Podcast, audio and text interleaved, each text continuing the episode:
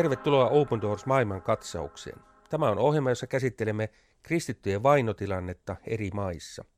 Tänään aiheenamme on Myanmar, joka Open Doorsin World Watch-listan vainoraportissa on sijalla 14. Olen Jaakko Rahja ja seurassani täällä studiossa ja päivän aiheen äärellä on Miika Auvinen Suomen Open Doorsista. Tervetuloa Miika. Kiitos ja tervetuloa mukaan. Myanmar eli Burma. Se on Kaakkois-Aasiassa. Naapurimaita on siinä Kiina, Intia, Bangladesh. maa on hyvin köyhä. Tuloerot ovat, ovat valtavat.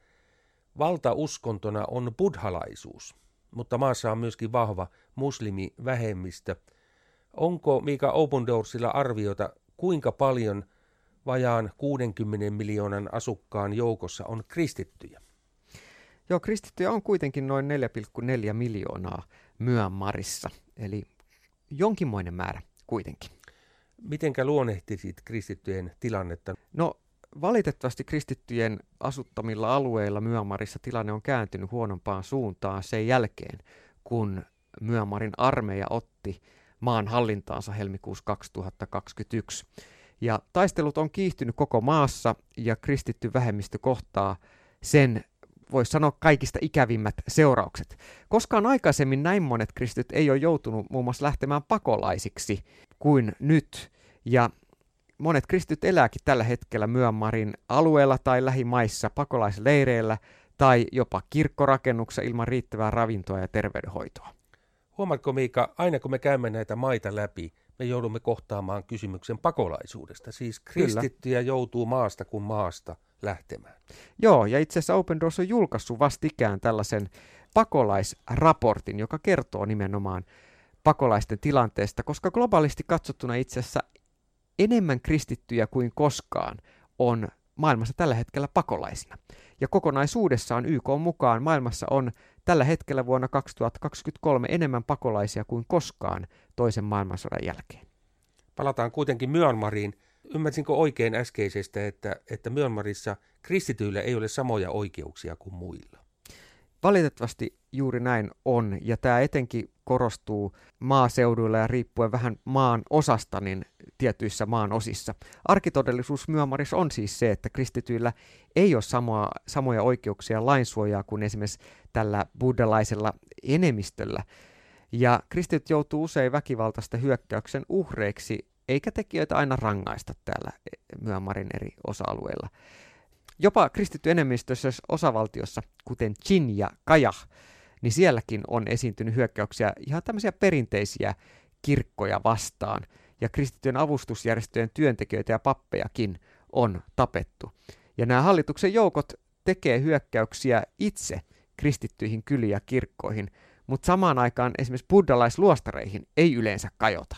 Eli tässä näkyy tällainen niin kuin kohdistunut riski kristillisiin toimijoihin, ja valitettavasti jotkut avustusjärjestöt on esimerkiksi joutunut vetämään työntekijänsä pois Myanmarista tässä viimeisen parin vuoden turvattoman aikakauden keskellä. Hallituksen joukot, näin mainitsit, tekevät hyökkäyksiä kristittyihin kyliin ja kirkkoihin. Onko niin, että valtion ohella myös muuuskoiset saavat kohdella kristittyjä kaltoin? No sitäkin on esiintynyt Myanmarissa, joo. Eli kristyksi kääntyneet kohtaa buddhalais ja sitten myöskin muslimi ja sitten näiden heimosukujen vainoa. Ja heitä eristetään esimerkiksi sitten tästä yhteisön keskuudesta. Eli kylät, yhteisöt, jotka haluaa pysytellä buddhalaisina, niin tekee kristittyjen perheiden elämän mahdottomaksi, koska se on hyvin sosiaalinen ja tämmöinen yhteisöllinen kulttuuri. Niin jos kristityltä estetään esimerkiksi elämä tuolla kylässä tai pääsy vaikka kaivolle, puhtaan veden äärelle, tai, tai joelle, josta, josta otetaan juomavesi ja talousvesi, niin kyllähän se elämä menee mahdottomaksi, että saa juomavettä, niin miten sä selviät. Ja myös sitten tämmöiset uudemmat protestanttiset kristilliset ryhmät, erityisesti maaseudulla Myanmarissa, ja samoin kuin sitten semmoiset ryhmät, joilla on näky evankelioida ja, ja viedä evankeliumia eteenpäin, niin ne on etenkin vainon ja vastustuksen kohteena Myanmarissa tällä hetkellä. Eli yksi vainotyyppi on siis se, että että kristityltä otetaan pois elämisen mahdollisuudet. Open Doorsin World Watch List vainoraportissa siitä, niistä ilmenee, että vuoden 2021, siis 2021 jälkeen kristittyjen kokema vaino ja jopa syrjintä Myanmarissa on lisääntynyt. Mitä siellä on oikeasti tapahtunut? Mm. No niin kuin tuossa aiemmin mainitsin, niin tosiaan tämä armeijan sotilasvallankaappaus tapahtui vuonna 2021. Ja sitten viime vuoden, eli vuoden 2022 aikana maa ajautui tällaiseen väkivaltaiseen ja sekasortoiseen tilanteeseen, jossa stabiili rauha on siirtynyt taas valitettavasti entistä kauemmas. Ja nämä taistelut ja paikalliset levottomuudet on nyt jatkunut eri puolilla maata.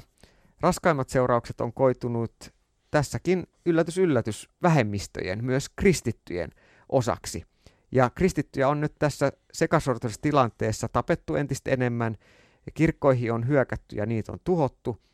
Ja hallituksella Myanmarissa on vielä paljon tehtävää ennen kuin myöskin nämä etniset ja eri uskonnolliset vähemmistöt ja ryhmityt, ryhmittymät, mukaan lukien kristityt, vois kokea olonsa turvalliseksi. Eli tämä yleinen turvallisuustilanne on heikentynyt tosi nopeasti.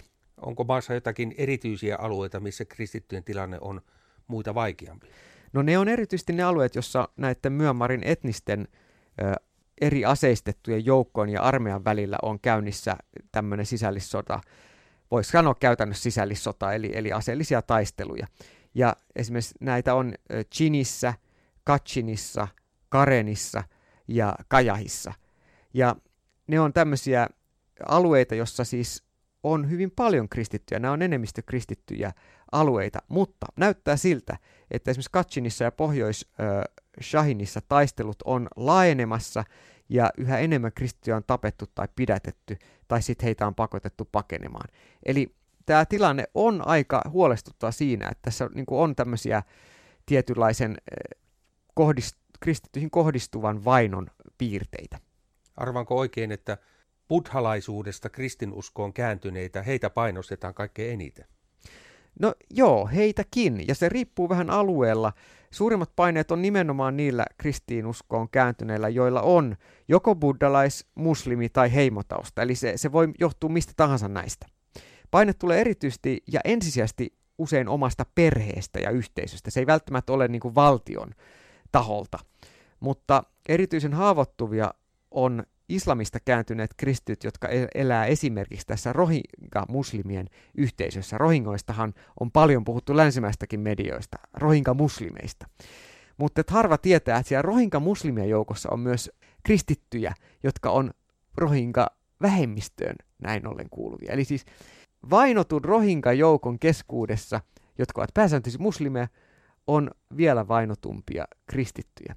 Tämä oli tärkeä asia, mikä nostit esille, siis meidän tiedotusvälineet esimerkiksi yksipuolisesti siitä, että rohingat ovat muslimeja ja muslimeja mm. kohdellaan kaltoin, mutta että heidän joukossaan on siis kristittyjä, jotka ovat siis kaikkein vaikeimmassa tilanteessa. Tämä on yksi näistä joukoista, joka jää länsimäisessä mediassa usein niin kuin huomiotta. Ja raporttien mukaan rohinka ääriryhmät sieppaa kristittyjä naisia esimerkiksi ja pakottaa heidät avioliittoon muslimiesten kanssa, jotta nämä kristityt rohinka-naiset kääntyy islamiin. Ja sielläkin siis on tätä pakkoavioliittojen kautta tapahtuvaa käännytystoimintaa ja näin ollen kaksinkertaisen vainon kohteena olevat rohinka-kristityt on yksi ryhmä, joiden parissa Open Doors esimerkiksi tekee työtä. Myanmar on buddhalainen valtio ja tähän buddhalaisuuteen kuuluu monenlaista henkien palvontaa. Miten se koskettaa kristittyjä? Joo, tämä on, on mielenkiintoinen näkökohta ja hyvä, että nostit sen esille. Eli buddhalaisuuteen kuuluu olennaisena osana erilainen, erilaiset rituaalit, joiden avulla koetaan saada yhteys henkiolentoihin.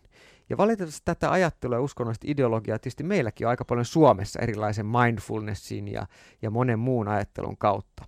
Ja kristittynä on meidän tärkeää ymmärtää, että, että kyse on nimenomaan pimeyden henkitodellisuudesta ja siinä on oltava hyvin varovainen.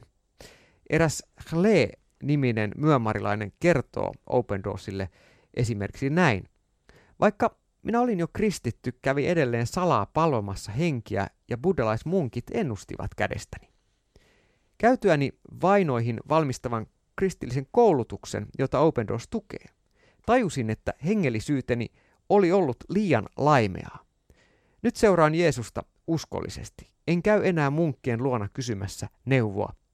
Jeesus on tästä edespäin elämäni Herra, Hle-niminen myömarilainen kertoo. Millä tavalla Open Doors tukee Myanmarissa olevia kristittyjä, siis vainottuja kristittyjä? No kuten tuossa edellä, edellä todettiin, niin yksi tapa on nimenomaan valmistaa näitä vähemmistökristittyjä heihin kohdistuvaan vainoon ja tukea sitten sen keskellä. Me jaetaan yhteistyökumppanien kautta esimerkiksi hengellistä kirjallisuutta, raamattuja, tarjotaan opetuslapseuskoulutusta ja sitten myöskin toimeentulohankkeita, eli näitä, jotka on joutunut lähteä pakolaisiksi, siirtymään pois omasta kylästään, omasta paikkakunnaltaan sen takia, että he ovat kristittyjä, niin jotta he pääsevät elämän syrjään kiinni, niin Open Doors tarjoaa tämmöisiä toimeentulohankkeita ja työllistymistä edistävää ihan koulutusta. Ja se on myöskin hyvin keskeinen siinä, että kristityt voi Myanmarissa edelleen toimia, koska tilanne on myös ulkoisesti monelle kristylle aika haastava. No mitä sanoisit meille, jotka nyt olemme Radio Dayn äärellä ja kuuntelimme tätä ohjelmaa, miten me suomalaiset kuulijat, mitä me voimme tehdä? Mm. No oot sitten Radio Dayn kuulijana tai podcastin äärellä tätä kuulemassa, niin kyllä se ykkösasia, mitä me voidaan tehdä ja mihin meitä rohkaistaan, on rukous. Ja rukousaiheeksi nyt Myönmarin kohdalla mä nostasin sovinnon eri uskonnollisten ryhmien välille. Tätä kristityt pyytää. Kristityt on aina tunnettu rauhan ruhtinaan seuraajina, rauhan rakentajina. Ja kristittyjen jokapäiväisen syrjinnän loppumisen puolesta myös pyydetään rukousta tonne Myanmariin. Samoin mä kehotan muistamaan niitä tuhansia haavoitettuja, jotka on joutunut pakolaisiksi tai, tai uusille asuinpaikoille, joko Myanmarissa tai sitten naapurimaihin. Ja sitten vielä viimeisenä kiitosaihe, jota saadaan rukouksessa muistaa, on, on että moni vainoista selviytynyt henkilö ja nämä koulutuksen läpikäynyt henkilö on saanut toivoa ja kestävyyttä kestää sitä tilannetta. Ja näin myömarilainen kristillisyyskin niin kuin elää ja jatkuu. Eli 4,4 miljoonaa kristittyä Myömarissa edelleen on, ja 55 miljoonaa ihmistä, he on pieni vähemmistö, mutta vähemmistö, jolla on kuitenkin merkitys. Jeesus on sielläkin maailman valo ja tuo toivoa. Näin varmasti. Näihin rukousaiheisiin meidän on hyvä päättää tämänkertainen Open Doors maailmankatsaus.